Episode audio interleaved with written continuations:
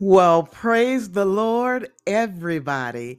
I am Evangelist Janis Nelson, and I want to welcome you to season two of Broken Vessels Mended and Whole, a weekly women's Bible study podcast. Today is Sabbath Sunday, December 19, the year of our Lord 2021. In this Bible study podcast, we address various issues that break the spirit of women and then seek to promote women's spiritual wholeness and well being with lessons learned from the Word of God. Ladies, when David wrote Psalm 54, he was friendless, having been betrayed by those who were loyal to King Saul, who sought to kill him. How do you cope with being friendless and the insecurity or lack of trust and shyness that accompany it. In the Bible, we see different biblical characters who were without friends. One example in Genesis chapter 16 is Hagar. She was friendless, scorned by her mistress, and kicked out of the house by the father of her yet unborn child. Pregnant and friendless, she walked through a wilderness filled with pain and grieving for her lost, comfortable life. Hagar felt isolated and unloved.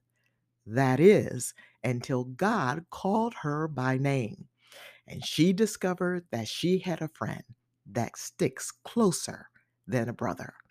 When we come back, we're going to study Psalm 54 also known as a psalm of betrayal, and see how David resorted to prayer, ex- exercised his faith, and found himself singing a joyous song of praise after the betrayal of those loyal to King Saul who sought to kill him. Stay tuned.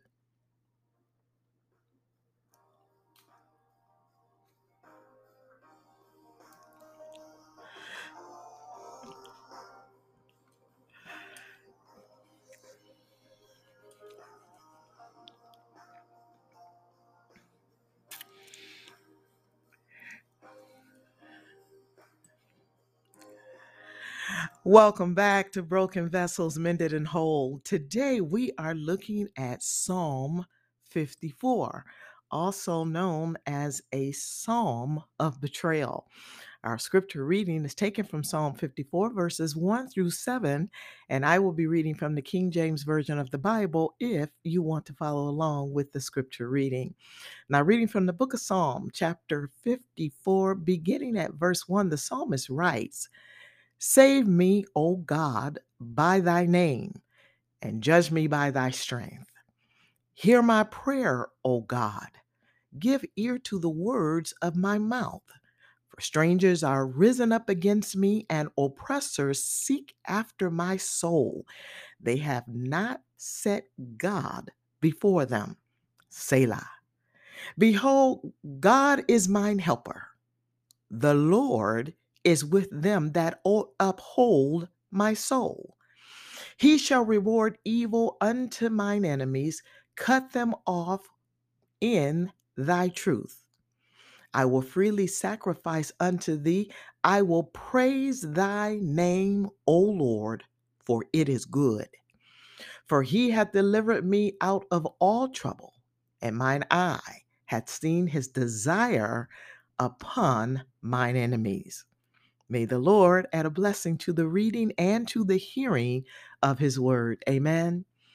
Ladies, the situation in which Psalm 54 refers to is found in both 1 Samuel chapter 23 and 1 Samuel chapter 26, wherein the Ziphites betrayed David to King Saul, who sought to kill him. Both times, David escaped Saul's attempt on his life, but the circumstances of Psalm 54 seem to best fit the situation in 1 Samuel chapter 23. So let's unpack Psalm 54. This psalm is to believed to have been written by David, and in verses 1 and 2, we see David looking to the name and strength of God. He says, Save me, O God, by thy name. And judge me by thy strength. Hear my prayer, O God. Give ear to the words of my mouth. Now, if you are familiar with the character of David, you know that whenever he had a problem, he turned to God. In verses 1 and 2, David prayed, but just as important, David directed his prayer to the one true God, who he had come to know through his study of the scriptures and by his own personal experiences. We see David in David's prayer just how important this is when David says in the first line of this psalm, Save me, O God, by thy name. So, what do we mean when we say, Save me, O God, by thy name? I ask this question because whereas many Christians do think of God as important, many do not consciously think of the name of God as particularly important. However, Old Testament saints thought differently. For them, names were important. They believed one's name summed up one's character and personality. This is the reason why we find so many descriptive and symbolic names in the Old Testament.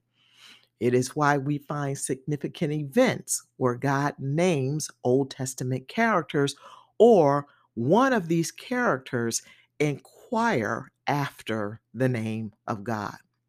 By way of example, Jacob inquired after the name of God when he wrestled with him at the brook Jabbok in Genesis chapter 32, verse 29.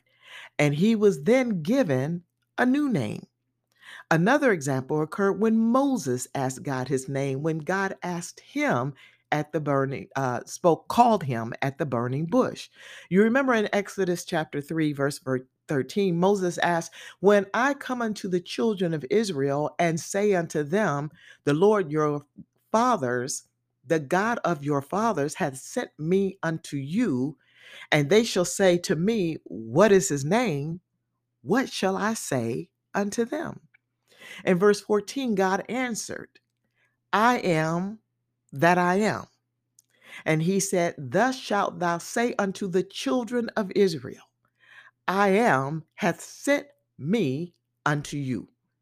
This second example is especially important to our text found in Psalms 54 because the name God gave Moses, I am, which also means Yahweh or Jehovah, usually translated to Lord in the Bible. And this is the name that David is appealing to in our text today.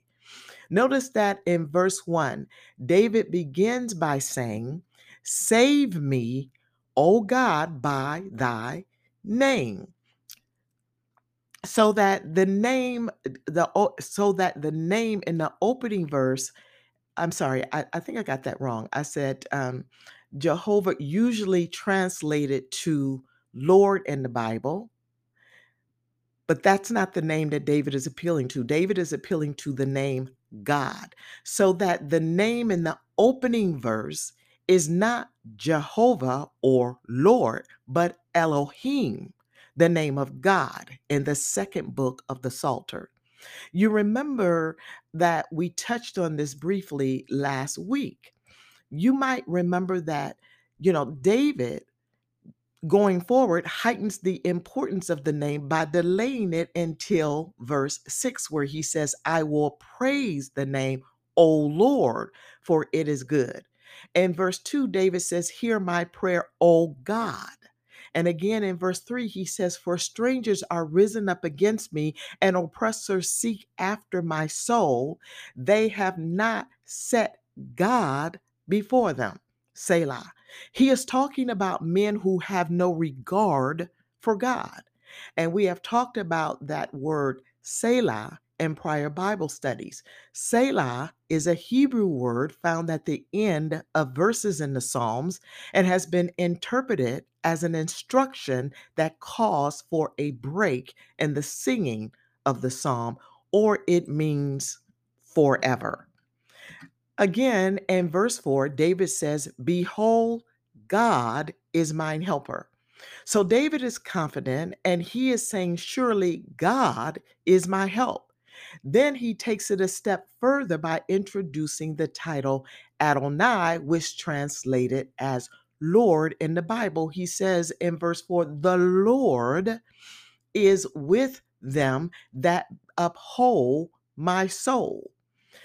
But it is not until we get to verse 6 of Psalm 54 that we see the name David appeals to in the opening sentence of verse 1. In verse 6, David says, I will freely sacrifice unto thee. I will praise thy name, O Lord, for it is good. O Lord is translated O Jehovah or Yahweh. This is important because the name Jehovah is so great and encompassing that there is nothing we can say or do to, to do it justice. The name Jehovah is the root of the Hebrew verb to be, which explains why it is translated I am in the Exodus passage that I read earlier. And notice that I am is in the present tense and it reveals God's eternal presence. He is the one who has always existed and who will always exist unchanged. He is the same yesterday, today, and forever. Likewise, God's eternal existence encompasses his self existence, meaning that he exists of and by himself, independent of any other being or cause. The great I am is not caused to exist by someone or something. No, he is self existent. Further, God's e- eternal existence encompasses his self sufficiency, meaning he is able to maintain himself without aid. In summary, self existence means that God does not depend on anyone for anything. He helps those who call on him, but he has no need of help for himself. We oftentimes find ourselves in need of God's help, in particular when we are in situations where we seemingly have no way out and no solution to our problem. But our impossible situations or our impossible circumstances are not impossible for God. Luke chapter 1, verse 17 says, For with God nothing shall be impossible. The opening prayer in verse 1 of our text actually sets the tone for all of Psalms 54. It is an opening cry of David who prays and asks Jehovah to rescue him from abandonment. His prayer has five parts. The first part of David's prayer is found in verse 2. David asked God to hear his lament now, in John chapter 11, verse 42, when Jesus prayed, he said, I know that thou hearest me always. This was true for David, it was true for Jesus, and it is true for you and for me. God always hears our prayers because he knows all things and therefore hears all things. Nevertheless, it is good for us to ask God to hear us, as David did in our text when he said, Hear my prayer, O God. Give ear to the words of my mouth. The very act of asking reminds us of who God is and that there are things like sin and that even if they do not pre- prevent God from hearing us may in fact prevent God from responding to us when we ask something of Him. This is why in Isaiah chapter 59, verses 1 and 2, God said through Isaiah, Behold, the Lord's hand is not shortened, that it cannot save, neither his ear heavy, that it cannot hear. but your iniquities have separated between you and your God, and your sins have hid his face from you that he will not hear.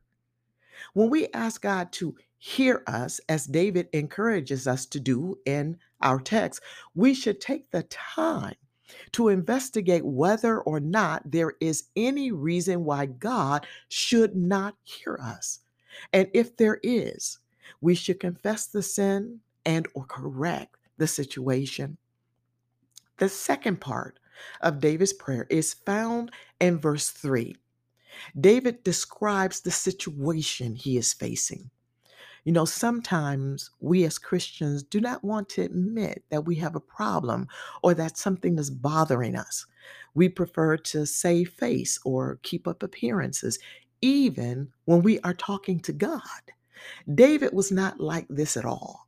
He did not hesitate to describe his situation as he saw it. He said, For strangers are risen up against me, and oppressors seek after my soul. They have not set God before them. Selah.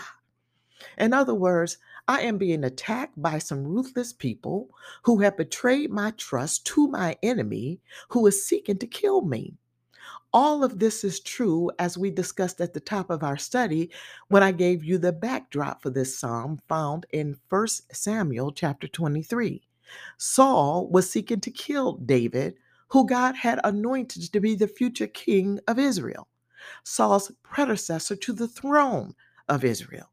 David was very much aware that people who pretended to be his friend had betrayed him to Saul in the hope of securing favors with Saul.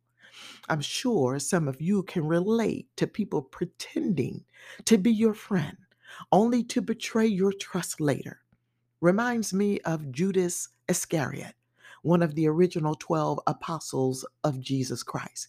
He betrayed Jesus to the Sanhedrin in the Garden of Gethsemane by kissing him and addressing him as Rabbi to reveal Jesus' identity in the darkness to the crowd who had come to arrest him. He betrayed him with a kiss. My God. Judas's name is oftentimes used synonymously with betrayal or treason. So let me ask you, how many Judas traitors do you know? How many of your so called friends or brothers and sisters in Christ have betrayed your trust? Betrayal, especially by people who you care about and trust, hurts because it destroys your self esteem. I recognize betrayal as a gross violation of trust, which is devastatingly painful and magnified by a sense of vulnerability and exposure and difficulty in forgiving. Recovering from such betrayal and the depths of the pain caused by the betrayal can impact your life in a powerful way. And whereas it is difficult to forgive and get over, it is not impossible given enough time and under godly counsel. Nevertheless, keep in mind that although God already knows the hurt and pain that you are enduring, it is good to spell it out to Him and to remember that He cares for you. You are valuable. You are important to God, and He loves you even when traitors do not. The third part of David's prayer is found in verse 4.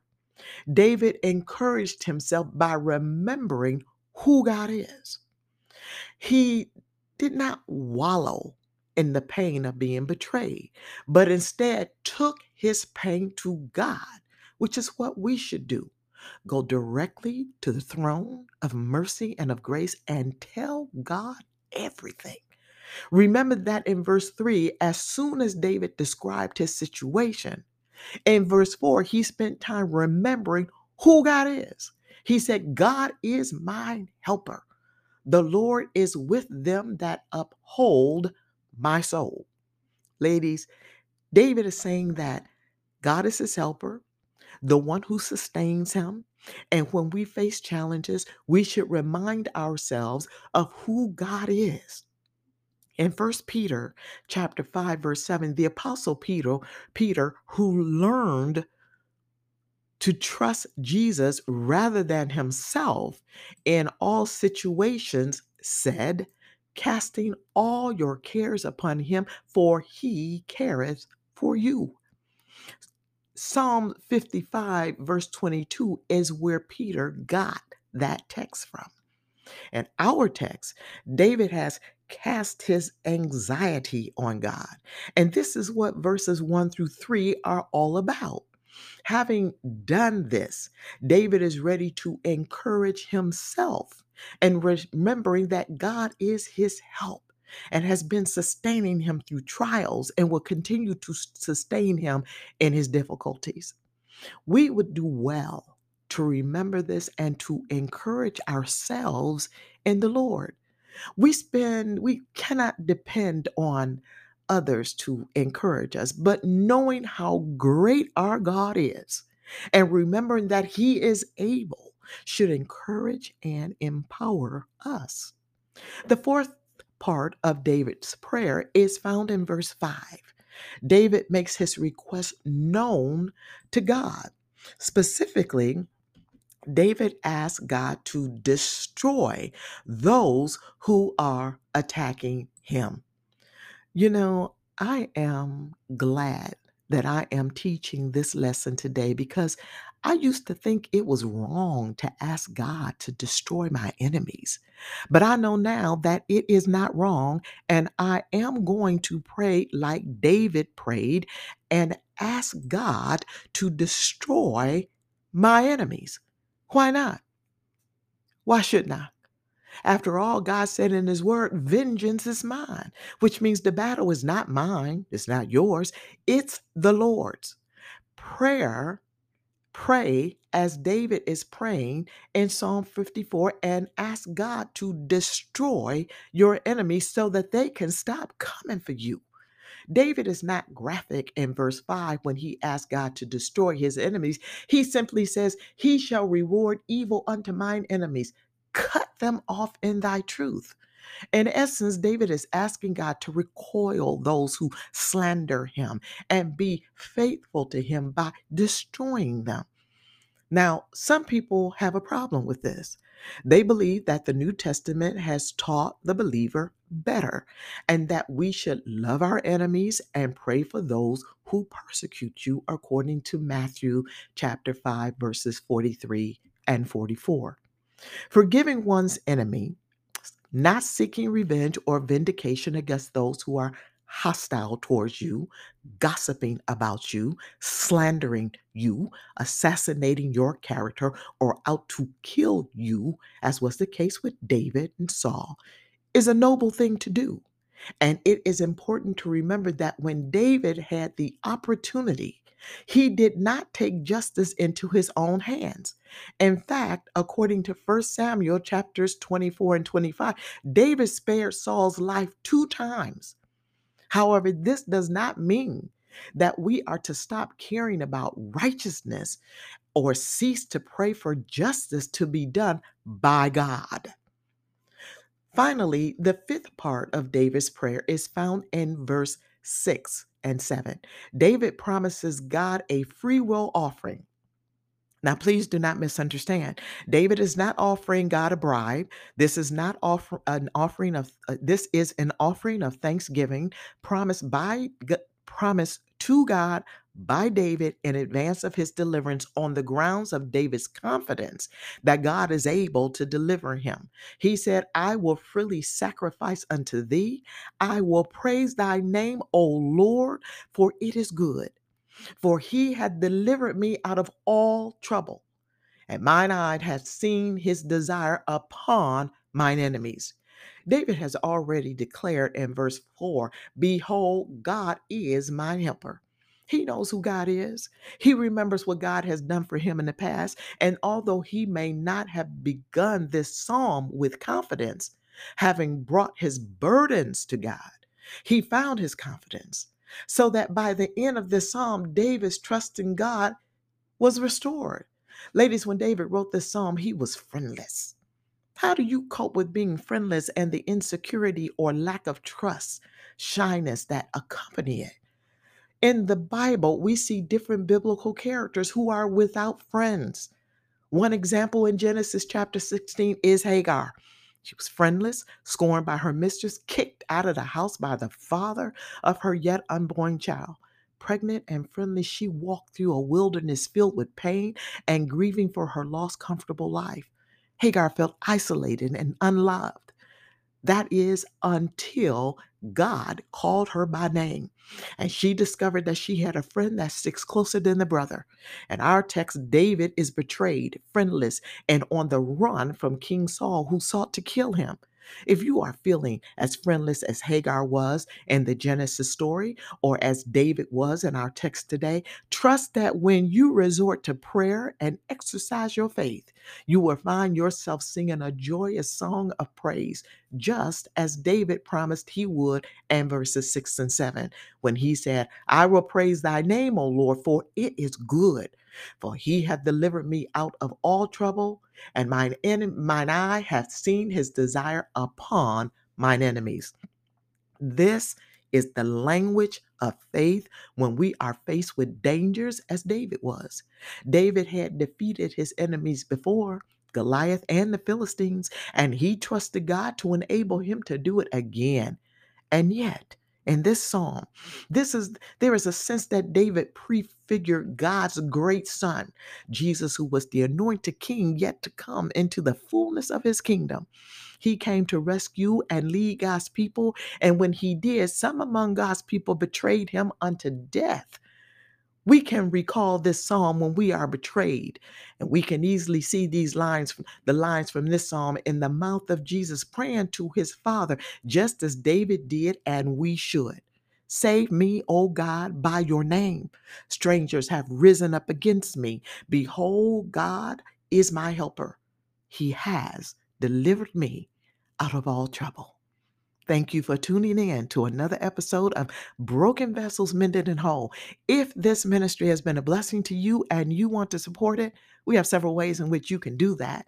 First, via the Tithe.ly app at Broken Vessels Mended and Whole. Second, at Givelify, G I V E L I F Y dot com. You may donate to Broken Vessels hyphen Mended and Whole. Third, via P- PayPal at Broken Vessels Mended and Whole at gmail.com or you may mail whatever gifts of love you feel led to give to Broken Vessels Mended and Whole. We are a 501c3 nonprofit religious organization located at P.O. Box 34637, Los Angeles, California 90034. Join me next week for another episode of Broken Vessels Mended and Whole. And don't forget to check me out on Facebook Live at Evangelist Janis, J A N I S, Nelson today at 12 noon Pacific Daylight Time. In the meantime, happy holidays, Merry Christmas, take good care, and may God continue to bless you.